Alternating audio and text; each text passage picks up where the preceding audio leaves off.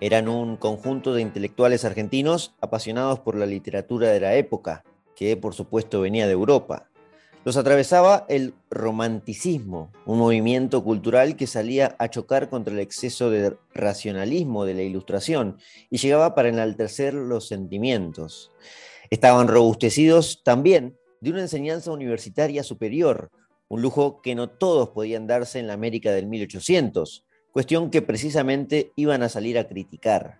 Tanta lectura de autores extranjeros los terminó convirtiendo en prestigiosos escritores que con su impronta criolla pintaron el mundo argentino del siglo XIX de manera tal que leer sus obras es como subirse a una máquina del tiempo. Abarcaban todos los géneros, desde la poesía, el drama y la novela, hasta la filosofía y la política.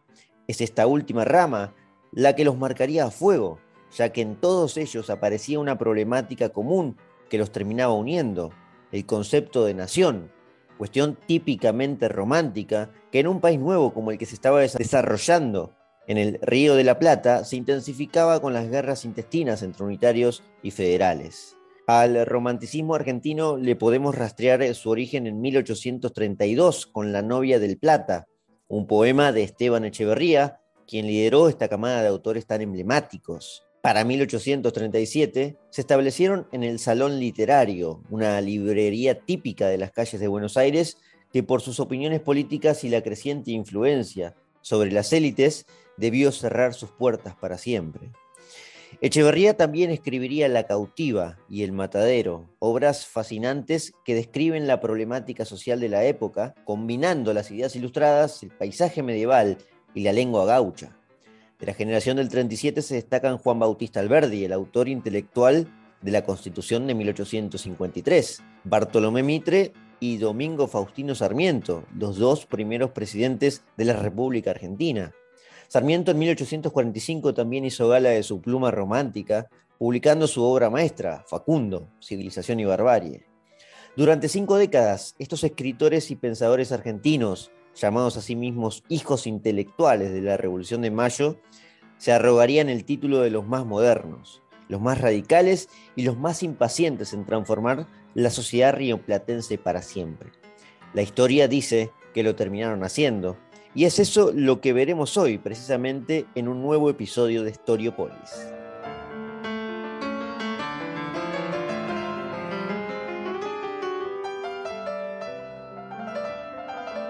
Hijos de la Revolución de Mayo, porque habían nacido en un periodo donde toda la América española vivía momentos de mucha convulsión política.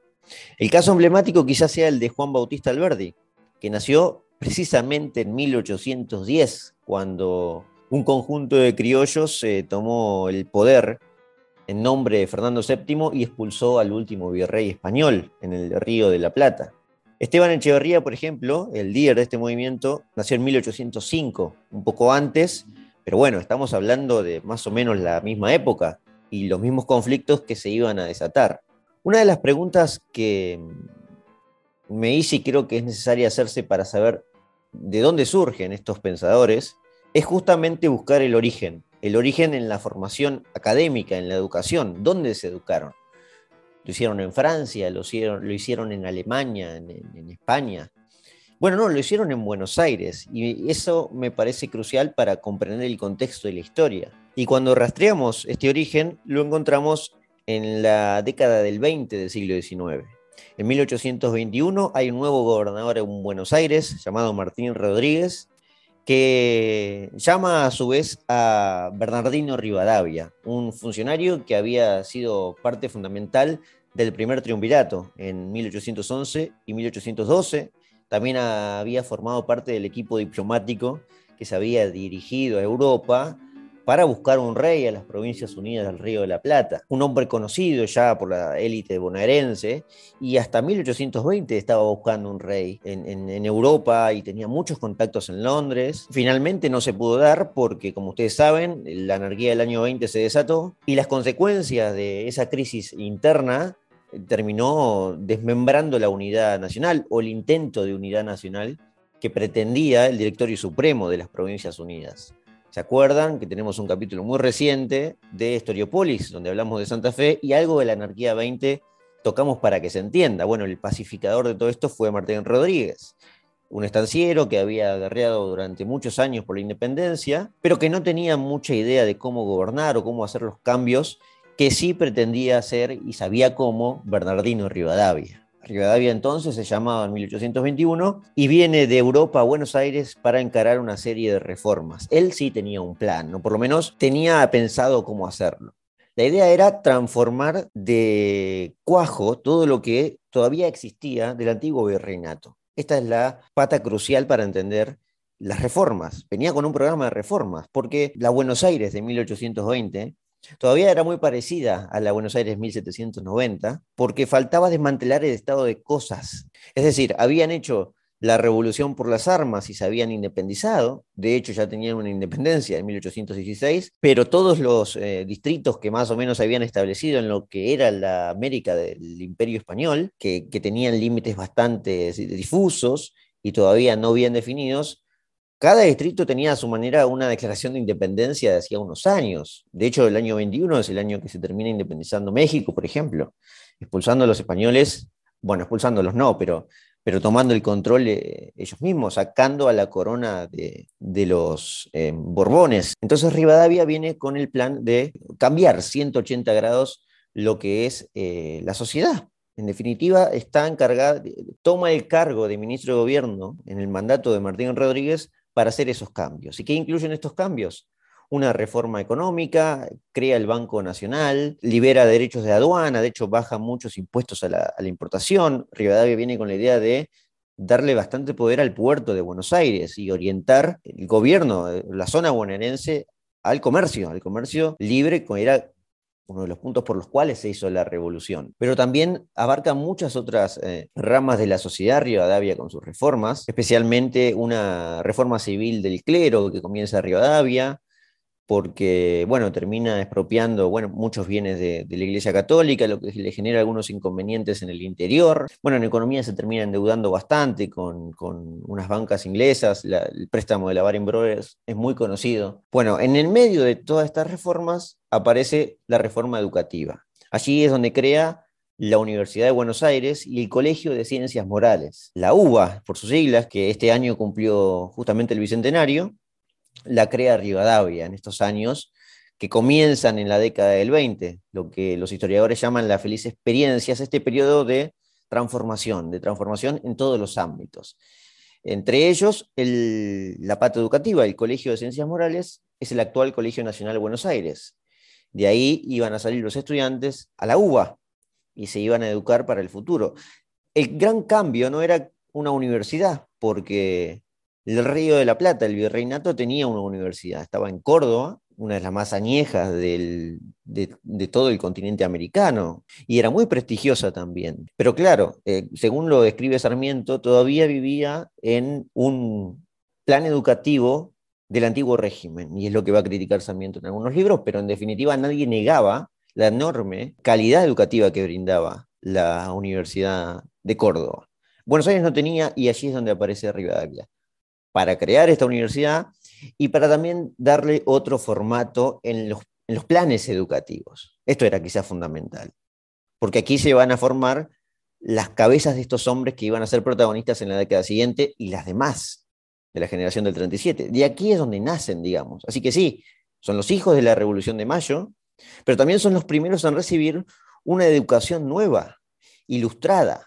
El, currículum escolar, que implementó Rivadavia era lo nuevo. ¿eh? Estaba compuesto de esas corrientes intelectuales que venían de la ilustración del siglo XVIII, lo que había dado inicio, y, o mejor dicho, la ilustración que había dado inicio a la Revolución Francesa. ¿no? La filosofía que se enseñaba en las aulas del colegio y la universidad era la ideología promovida por Francia, evidentemente por escritores directamente vinculados con la experiencia revolucionaria, que ya tenía más o menos 30 años, pero que todavía no terminaba de florecer. En Francia habían vuelto los Borbones, a pesar de todo, en, este, en esta época. Pero empiezan a haber autores eh, que nunca se hubieran pensado en la Universidad de Córdoba, Córdoba al interior. La enseñanza del derecho, por ejemplo, se imparte con las doctrinas utilitaristas de Jeremy Bentham, Algunos lo nombran como el padre del utilitarismo. De hecho, Bentham tenía una muy buena relación con Rivadavia. Hay cartas entre ellos y aparentemente Rivadavia se inclina no solo para llevar a cabo las reformas, sino incluso para dárselo a los futuros estudiantes. Economía política se tocaba con el escocés James Mill, quien era o sería el padre de John Stuart Mill. La doctrina liberal de Francia se tocaba con Benjamin Constant. También aparecían algunos escritos de Alexis de Tocqueville. Es decir, era todo prácticamente nuevo, inundado de ilustración y de nuevas ideas, que traería una penetración en, toda la academia, en las hojas de los diarios incluso, porque los medios hacían eco de esto. Entonces, en los años 1820 y 1830, esto se empezaba a discutir apasionadamente en los eh, circuitos de, intelectualidad, que no eran muchos en Buenos Aires, pero aquí podemos encontrar el origen de la generación del 37. Con independencia de las disputas políticas y las crisis internas, vamos a ver que ya en la década del 30 comienza la consolidación y la aparición de varios de estos autores que tienen la educación eh, gestada bajo el velo de las reformas de Rivadavia.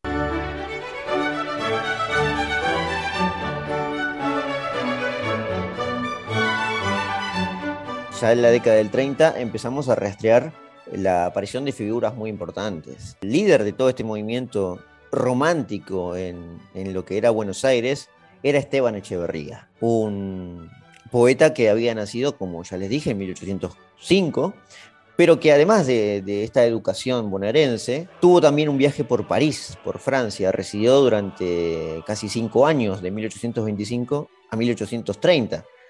En mayo de 1830 ya partió para, para Buenos Aires. Allí estudió y recibió influencia de varios escritores, entre ellos el filósofo Henry de Saint-Simon, un escritor positivista precursor del socialismo utópico, romántico, como eran todos los franceses en la época. No llega a asistir eh, Echeverría a la Revolución de Julio de 1830, donde deponen al último Borbón y donde todavía cada 10 o 20 años en Francia estaba ese aroma de la Revolución Francesa, porque habían hecho tanto escándalo y tanta convulsión, pero no habían... Eh, digamos, formado la república, una república duradera, eh, que iba a concretarse mucho tiempo después. Francia es el faro, evidentemente, de estos eh, pensadores.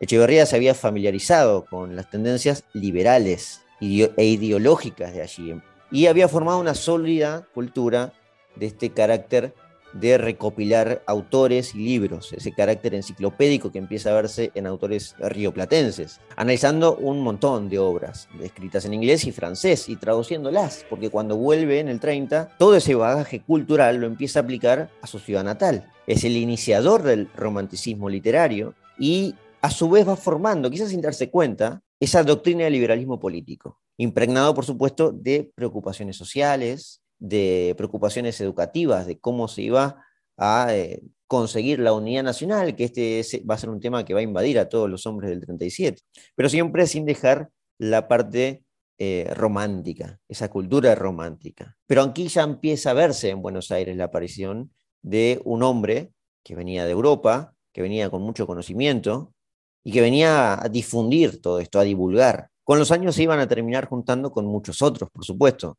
en 1837, es cuando encontramos, en junio de 1837, la fundación del Salón Literario. Fue inaugurado en junio del 37, pero ya venía rondando varias calles de Buenos Aires. El Salón Literario era organizado por Marcos Sastre, su dueño, definitivamente. Marcos Sastre había nacido en Montevideo, por supuesto integra la generación del 37. En 1833 recién se había radicado en Buenos Aires y abrió centros de lectura, un centro de lectura, pero más o menos es el iniciador. Abrió la librería argentina, donde, mm, bueno, vendía libros, definitivamente, no, no mucho más, no hay mucha, eh, digamos, no hay mucha sorpresa en todo esto, pero para la época sí lo era, porque el centro literario que forma Marcos Astres es donde se comienza a realizar reuniones para debatir en torno a libros, que para ese momento repito, no era para todos, tampoco era difícil eh, tampoco era muy fácil de conseguir libros. Era lo que menos se traía de Europa. Y en 1837 logra unir a varios y fue ganando enorme prestigio su librería. Organizaba, por ejemplo, un gabinete de lectura con horarios específicos Por ejemplo, de 7 a 14 y de, de 17 a 22. La venta de libros no solo le fue aumentando un prestigio importante porque era un intelectual también Marcos Sastre, sino que también le permitió avanzar económicamente. Era, era, igualmente una de las pocas librerías de Buenos Aires. La cedulilla, que era una especie de etiqueta de origen de los libros cuando los vendía, le sumaba aún más prestigio, aún más calidad. De hecho, tenemos una cedulilla, aquí la tengo en, la computadora, que eh, podemos ver lo que decía la cédula, que es la etiqueta, lo que sería hoy el QR de un libro, y dice, Buenos Aires, se los leo porque es simpático. Es una cedulilla adherida a un ejemplar de, un libro, obviamente, que se llamaba Historia del Comercio y de la Navegación de los Antiguos, perteneciente a la biblioteca de García Lupo. Y la etiqueta decía, este libro fue comprado en la librería de Marcos Sastre, en la calle de la Reconquista número 54 de San Francisco, un poco más de una cuadra para Santo Domingo, en la cual se venden otras muchas obras y se compran y truecan toda clase de libros, aunque sean viejos. Bueno, dentro de todo era bastante moderno Marcos Sastre. Incluso después iba a tener bastante participación con eh, Justo José Urquiza, un militar que iba a cambiar las cosas en, los años 50, pero no adelantemos el acontecimiento, ya vamos a llegar allí. Lo cierto es que en 1837 aparece el Salón Literario. Por supuesto estaba Alberdi, que había nacido en Tucumán, estaba Marcos Sastre, no estaba Domingo Sarmiento porque él era sanjuanino, pero acá aparecen otras figuras, como Juan María Gutiérrez, eh, aparece eh, Vicente Fidel López, que participaba, José Mármol, Félix Frías, Florencio Varela incluso. Ya les voy a hablar de estos eh, hombres del 37, pero de a poco. En el final les voy a recolectar más o menos todos para que sepan de quiénes hablamos. Juntos iban a crear una unión de ideas también, ideas políticas. uno de los conceptos que más nos quedan de la generación del 37 es esta noción de poblar la, la nación. La nación que estaba lejos de construirse o de estar construida, por cierto. Esto de gobernar es poblar, la gran frase de Alberdi en uno de sus libros, esa noción los iba a unir a todos, porque hacía falta precisamente poblar. La cuestión de la inmigración es lo que, los, eh, lo que les interesa, porque esa era la forma definitivamente. Veían como ejemplo, además, Estados Unidos, que llegaban a mansalva inmigrantes. Pero esto se entiende porque para la mitad del siglo XX, perdón, siglo XIX, les, les arrojo algunos números, aunque no teníamos censos muy claros, pero para que se entienda. Se calcula que en esta época vivían aproximadamente 1.300.000 personas, en lo que era todo el territorio de lo que hoy conocemos Argentina. Ojo, en la ciudad del puerto, en Buenos Aires, se calculan que vivían 80.000 personas. No mucho más, un poquito más de lo que era en 1810. Es decir, la revolución pobladora todavía no se había hecho, obviamente, llegaría mucho después. En toda la provincia de Buenos Aires había 300.000 personas. Allí tenemos un poco más, pero bueno, la provincia es enorme y hasta hoy mismo tiene lugares con dimensiones extraordinarias que parece ser imposible que se puedan poblar. Siglo XXI, les digo. En Córdoba había 30.000 personas. Fíjense, cuando nos vamos al interior esto disminuye completamente. Rosario, la ciudad de Rosario, famosa por, por varios eventos de guerras civiles, 9.000 personas. Además del contexto, porque pongámonos en la época, el interior tenía una gran población rural, pero poco conectada. La comunicación era a través de carretas, tiradas por mula. Era todo muy difícil en esa época, claro está, ¿no? No había ferrocarriles, no había telégrafos. Eso se iba a ir implementando. Los ferrocarriles aparecen más o menos a mitad del siglo XIX, pero no se termina de concretar hasta finales del siglo XIX. Entonces, gobernar es poblar es la frase de Alberdi, pero que aglutina a todos en gran parte.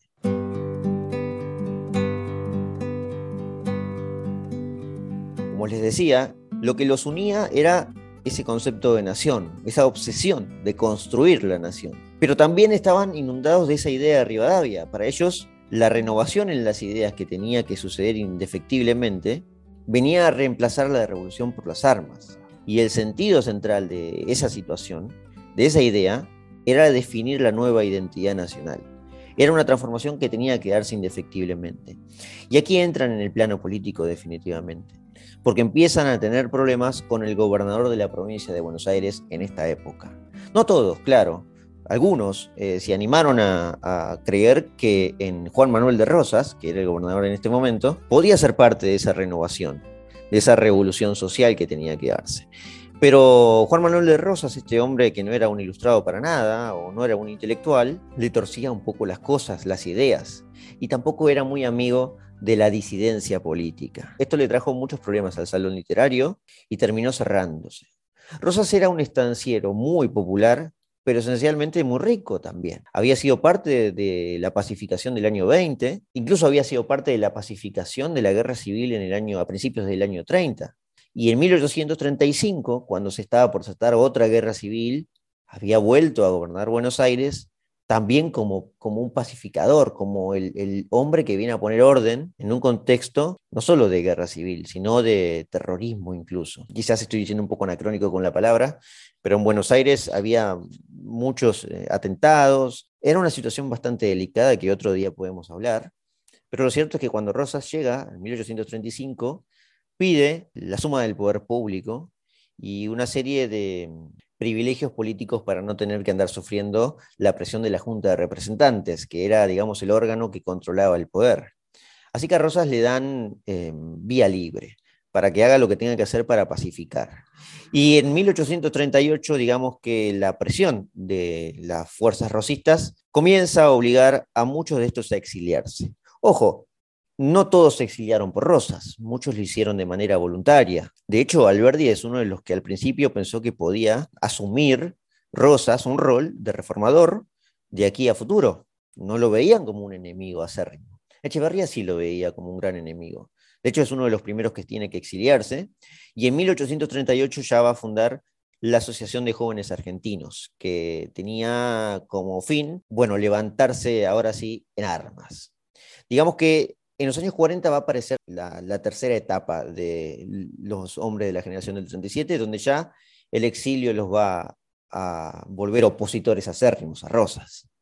Y muchos de ellos empezaron a tomar parte precisamente de movimientos armados para derrocarlo. Rosas además empieza aparentemente a desfinanciar la UBA, la UBA de Rivadavia, el Colegio de Ciencias Morales. La situación, por cierto, no era nada buena, porque en 1838 había comenzado un bloqueo, bloqueo francés al puerto de Buenos Aires, lo que había complicado muchísimo la economía rioplatense. La economía, por cierto, vivía del puerto de Buenos Aires y esto era fundamental. Así que era una nueva época de crisis donde los opositores a Rosas tuvieron que exiliarse. A partir de 1842, eh, el grupo comenzó a dispersarse además en el exilio, que, que se daba en varias partes. En Montevideo esencialmente fue el núcleo de opositores de Rosas, pero también Chile, Valparaíso, Santiago, algunos después eh, viajarían a Europa, lo que los terminaría incluso de fortalecer en sus ideas aún más, porque la experiencia de, viajar, bueno, Echeverría ya lo había hecho, pero eso de atender novedades de, de, otros lugares, de otras latitudes, los termina nutriendo, ¿no? De aún más enseñanzas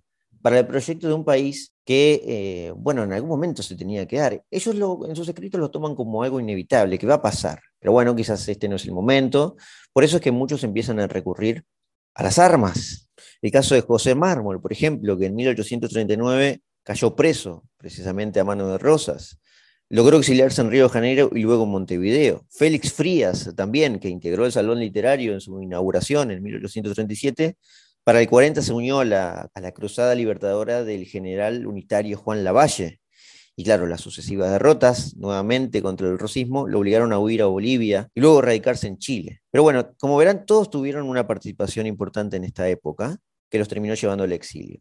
El caso de Echeverría sería un exilio final porque lamentablemente para él falleció bastante temprano, comparado con los demás.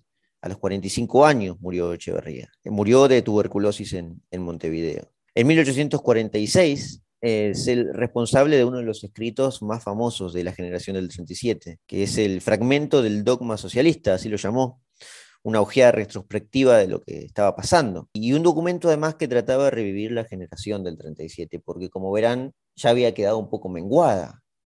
Para finales de los años 40, Rosa se consolida más en el poder, mientras tiene que pelear contra un bloqueo ya no francés, sino anglo-francés. Las batallas que termina librando Rosas y ganando, los terminarían llenando de poder. Cuando escribe este documento, Echeverría lo hace con mucha desolación, pero sí con una pizca de esperanza. Y en este textual me parece que queda muy claro. Y representa todo lo que vengo diciendo de la generación del 37. Y cito textual aquí. El gran pensamiento de la revolución no se ha realizado. Somos independientes, pero no libres. Los brazos de España no nos oprimen, pero sus tradiciones nos abruman. La idea estacionaria se lanza de antemano contra el espíritu reformador, pero su triunfo será efímero. Dios ha querido que el día de hoy no sea el de ayer, que el siglo de ahora no sea una repetición monótona del anterior, que lo que fue no renazca. La revolución marcha, pero con grillos.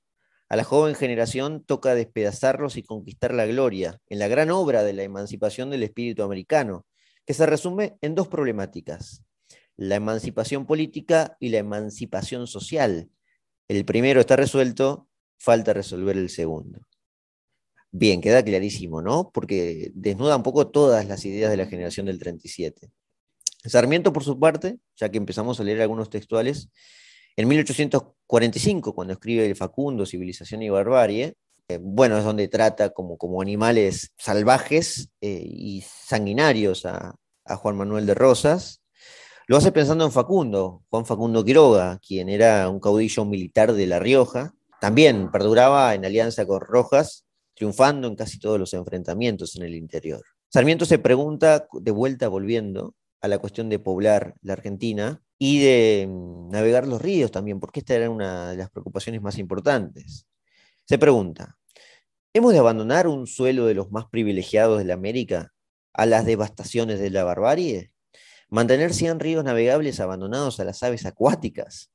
¿Hemos de cerrar voluntariamente la puerta a la inmigración europea, que llama con golpes repetidos para poblar, para poblar nuestros desiertos? Sarmiento a su vez también, em, después termina elogiando un poco a Rosas, ¿eh? pero dice, bueno, cito textual, el talento de Rosas ha consistido solamente en plagiar a sus antecesores y hacer de los instintos brutales de las masas ignorantes un sistema coordinado fríamente para él. Bueno, eh, obviamente el Facundo lo tienen que leer, es una obra que no tiene desperdicio, con independencia de lo que pensemos, ¿no? Después más tarde lo iba a, tildar de republicano, igualmente, Sarmiento Rosas, que es bastante bipolar en, algunos, en algunas expresiones. Dice de hecho que era la expresión de la voluntad del pueblo en ese momento. Eso queda para analizar en otro momento, pero Sarmiento iba a ser parte, fue parte de esta generación y después iba a ser presidente más adelante.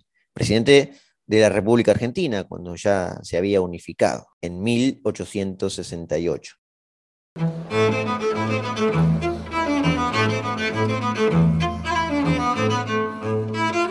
Pero bueno, de vuelta, me estoy adelantando demasiado. Como verán, podemos ver ya tres etapas bien claras la del inicio y el origen en la educación rivadaviana, que va de la década del 20. La década del 30 hasta 1839 es la consolidación y donde comienzan a publicarse, a juntarse, a debatir. La tercera etapa es la del exilio y, la política facciosa contra el rosismo, donde los hombres del 37 comienzan a usar las armas. Y digamos que el romanticismo ahora tiene la cuota revolucionaria, es la época del romanticismo revolucionario. Esta es la tercera etapa que podemos caracterizarla con un fin en 1844 aproximadamente, donde ya la dispersión geográfica de todos los intelectuales del 37 es, eh, bueno, muy brutal. La mayoría se refugia en Chile y al amparo de ese de ese ánimo revolucionario, se van redactando las obras más relevantes. Aquí podemos encontrar entonces la cuarta etapa, que va de 1844, si queremos, hasta 1852 aproximadamente. Aquí están las grandes obras. Por ejemplo, la América Poética, en 1846, de Juan María Gutiérrez. Los 20 días de, en Génova, de, de Alberdi, en 1844. La acción de Europa en América, también de Alberdi las bases y puntos de partida para la organización política de la República Argentina en, 1840, eh, perdón, en 1852. Bueno, este es un libro clave, evidentemente, porque Alberti se había enterado de la derrota de Rosas en Caseros en 1851 y se puso a escribir inmediatamente, eh, perdón, en febrero de 1852, y se puso a escribir inmediatamente eh, la obra que le iba a dar una concepción de ideas bastante claras a Urquiza, el vencedor de Caseros, para escribir la Constitución. Recuerden que eh, la Constitución se termina sancionando en 1853, en mayo de 1853. Así que Alberti tomó el lápiz en, Valparaíso y empezó a escribir este libro fundamental. Ojo, ya tenía todo más o menos eh, digamos, pensado, no era que se le ocurría de un día para el otro, todas esas ideas ya la iba formulando en todos sus escritos. Alberdi era claramente el más político, como Sarmiento, por ejemplo, como Mitre, y lo demostraba claramente en sus, en sus escritos. Bueno, Sarmiento escribe en 1845 el Facundo, escribe Los viajes en el 47, Los recuerdos de provincia en 1851. Digamos que aquí están las grandes obras, y entre ellas la de Alberdi, que después Alberdi igualmente saldría a criticar bastante lo que iba a ser em, su amigo en el poder. Primero Bartolomé Mitre, cuando asume como presidente de la República Argentina en 1862, y luego Sarmiento, cuando asume en 1868. Son los primeros en asumir la primera magistratura de la República Argentina. Ya estábamos a 50 años de la Revolución de Mayo y de las guerras de la independencia, y recién se puede ver una República Argentina formal en los años 60 pero que ni siquiera allí iba a terminar con las guerras contra, contra el interior. Algunos caudillos se seguían levantando. Esa es la etapa final, quizás, a partir de los años 50, porque aquí las ideas de la generación ya estaban en parte llevándose a la práctica. Como saben, les mencioné la batalla de Caseros, hecho fundamental que cambia el rumbo de la historia. Derrocado Rosas, aparece justo José Urquiza para llevar adelante la Confederación Argentina, porque en Buenos Aires ya estaba participando fervientemente en política Bartolomé Mitre con un partido patriótico nacional, un partido argentino, para unir, bueno, unirse a ellos. Pero bueno, no se terminó de concretar porque Urquiza no, no se terminó de, alinear con Mitre y con otros partidos que estaban en Buenos Aires y, Buenos Aires se separa de la Confederación Argentina.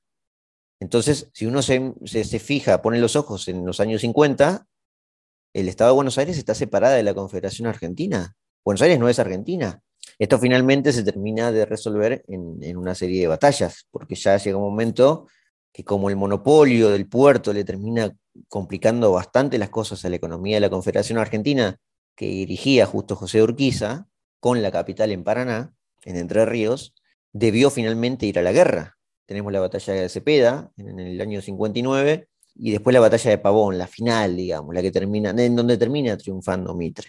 Una batalla además bastante polémica. Pero ya para 1860 se hacía la primera reforma constitucional, a aquella constitución que tanto había insistido Alberdi, la de 1853. En el 60, en junio, de junio a septiembre, se termina reformando a favor de Buenos Aires. Y esto a Alberdi no le va a gustar para nada. Va a escribir distintos tratados donde va a cuestionar muchísimo a Mitre y muchísimo más a Sarmiento posteriormente, cuando se iba a desatar la guerra del Paraguay. Alberti tiene un librito muy chiquito que se llama Grandes y Pequeños Hombres del Plata, muy olvidado aparentemente, bueno, por muchos historiadores que hablan de las grandes obras de Alberti y parecen olvidarse de, esa que es fundamental porque, porque es la parte en donde critica a Mitre y Sarmiento por, por lo que había hecho el Estado de Buenos Aires, que mm, habían llegado al poder y seguían monopolizando el puerto de Buenos Aires como lo hacía Rosas. Bueno, recién mucho después, en los años 70, 80, se iba a modificar esta historia, pero para que se entienda la, conflictividad del momento. Lo cierto es que dejaron, un eco impresionante estos autores. Eh, les había prometido que, que, iba a nombrarlos más o menos a todos. Bueno, Juan Bautista Alberdi, que va a fallecer en 1884, es el gran pensador para muchos liberales argentinos hoy en día, es el faro para el liberalismo argentino. Bueno, sus principales obras está claro que es Bases y Puntos de Partida. Sistema económico y rentístico de la Confederación Argentina es la descripción económica y de las pautas liberales que necesita un Estado, obviamente a favor del libre comercio. Yo les recomiendo Grandes y Pequeños Hombres del Plata también que se ha leído, por favor, si pueden. Juan María Gutiérrez, que también se los nombré a la pasada, terminó siendo convencional constituyente por Entre Ríos en 1853, cuando se va a firmar la Constitución. El otro convencional constituyente fue Vicente Fidel López, eh, el historiador hijo de eh, Vicente López y Planes. Además, eh, entre, en los años 70 va a dirigir la revista del Río de la Plata, va a ser rector de la UBA, va a ser diputado nacional, incluso va a llegar a ser ministro de Hacienda en 1890 bajo la presidencia de Carlos Pellegrini. Fallecería en 1903, ya iniciados del siglo XX. Eh, Gutiérrez, por su parte, también eh, fallecería, bueno, no un poco antes, bastante antes, en 1878. Gutiérrez había participado con Mitre en la batalla de Pavón. Fue ministro de Relaciones Exteriores, también fue rector de la UBA. Fíjense cómo todos han tenido una gran participación ¿no? en todo esto. El fundador de Salón Literario, Marcos Sastre, fue designado por Urquiza director general de escuelas en Entre Ríos, cuando Urquiza todavía no había derrocado a Rosas. Bueno, tras la caída de Rosas, termina desempeñándose Marcos Sastre como regente de la Escuela Normal de Buenos Aires. Va a fallecer más tarde, en 1887, Marcos Sastre, y quedaría en la historia, por supuesto, nuestra, que todos conocemos alguna escuela que tiene ese nombre, Marcos Sastre.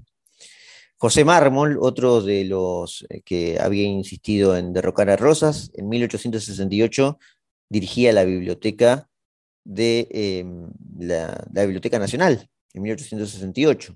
También fue convencional constituyente, pero de la reforma de 1860, la que terminaría criticando muchísimo eh, Alberdi. Florencia Varela no lo nombré mucho, pero también fue periodista, poeta, político unitario a muerte, había nacido en 1807 y murió, terminó muriendo asesinado en Montevideo en 1848 por orden de un aliado de Rosas, el general Manuel Oribe, que era su pata armada en Montevideo. Bueno, más o menos son nueve o diez que me parece que tenemos que resaltar.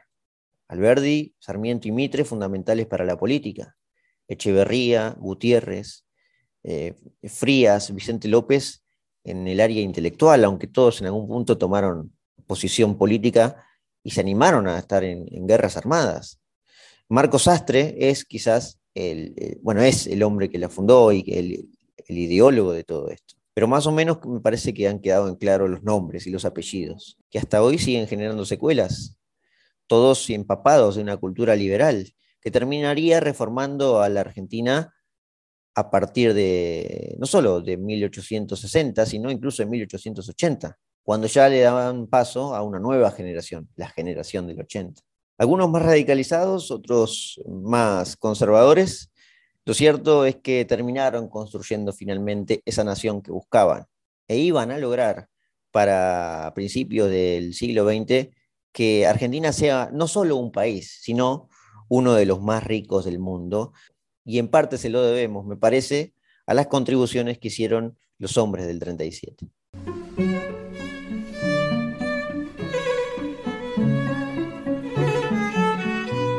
Muy bien, aquí finalizamos entonces el capítulo de hoy. Espero que les haya gustado. La generación del 37 es la que da origen a todos estos autores que todos en algún momento deberíamos leer, especialmente aquellos que se han interesado por el liberalismo. Ojo, muchos tienen enormes contradicciones, incluso Alberdi ha cambiado bastante de parecer en varias oportunidades. Es la gran figura Alberdi y me parece muy emocionante tener que leer cada uno de sus libros, a mí me quedan algunos todavía, así que, a ver, Alberdi merecería un capítulo aparte y únicamente para él, cruzando libros, cruzando aportes, pero su visión liberal estaba muy clara, evidentemente, pero bueno, terminaría peleándose con Sarmiento, con Mitre, por ese instinto federal y, de, nacional que tenía. Alberti terminaría falleciendo en 1884 en Francia, en donde vivió los últimos días eh, con mucha agonía, lamentablemente, con muchas enfermedades, con cólicos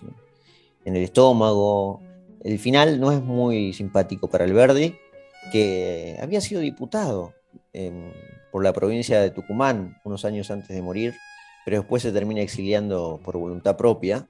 Sus restos recién serían traídos eh, a la Argentina unos años después y en 1991, primero lo llevaron al cementerio de Recoleta y en 1991, es decir, un siglo después, lo terminaron llevando a Tucumán, su provincia de origen, a pesar de que, a pesar de que estuvo muy poco allí, ¿no?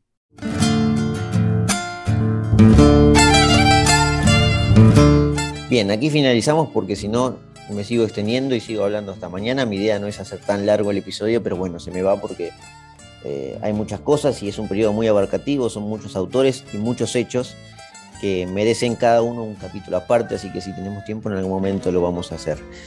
Les agradezco mucho nuevamente por estar del otro lado y nos estamos encontrando el próximo fin de semana eh, con un nuevo capítulo de Politinomics. Con Historiopolis volveremos el mes que viene como siempre, para repasar historia, no solo argentina, ¿eh? de, otras cosas también.